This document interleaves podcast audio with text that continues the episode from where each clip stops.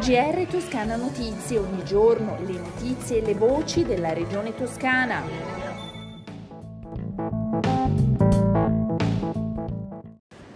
Martedì 21 settembre 2021, questo è il GR di Toscana Notizie.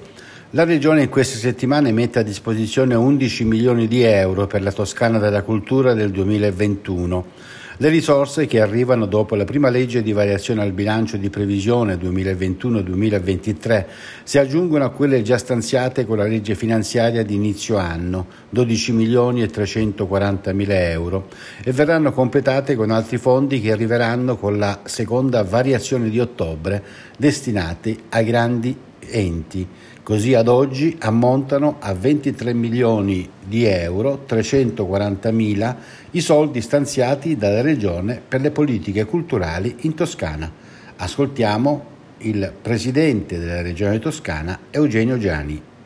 La cultura rappresenta una delle priorità di questa amministrazione regionale e proprio sulla cultura noi abbiamo puntato nelle capacità di tenere quelle risorse che eh, possono consentire in una fase post pandemia di ritrovare quella vitalità e quella possibilità di intervento che consente alla Toscana di mantenere questo profilo della regione della cultura conosciuta in tutto il mondo. Ecco che eh, sono 23 milioni quelli a cui siamo arrivati e che eh, avranno poi con eh, un'ulteriore variazione di bilancio prima della fine dell'anno ulteriori risorse ed energia eh, concentrati sul sistema museale, sulle biblioteche, sui servizi culturali, sull'arte contemporanea, sullo spettacolo dal vivo, sulle eccellenze culturali e le istituzioni che in Toscana ci sono. Insomma una scelta di tenere il livello che sul piano delle risorse e dell'aiuto da parte della Regione consente alla cultura in Toscana di mantenere il profilo e quello che è l'eccellenza per cui è famosa nel mondo.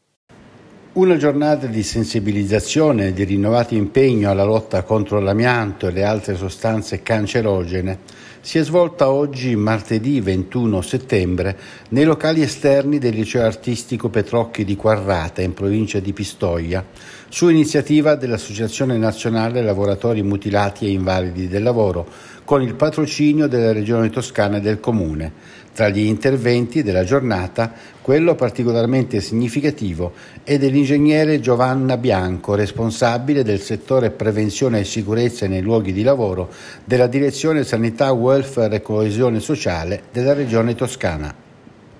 Vediamo ora i dati relativi alla pandemia in Toscana. Sono 215 in più rispetto a ieri i nuovi casi di coronavirus. I ricoverati sono 389 di cui 53 in terapia intensiva.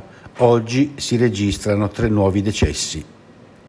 Finanziare la fase progettuale e quindi mettere in sicurezza la bot del canale emissario del Padula di Bientina la spinta della Regione Toscana in questa direzione c'è e la conferma arriva dal Presidente della Regione, Eugenio Gianni, dopo un sopralluogo alla botte per verificare lo stato del manufatto idraulico che si trova al confine tra i comuni di Vico Pisano e di Calcinaia.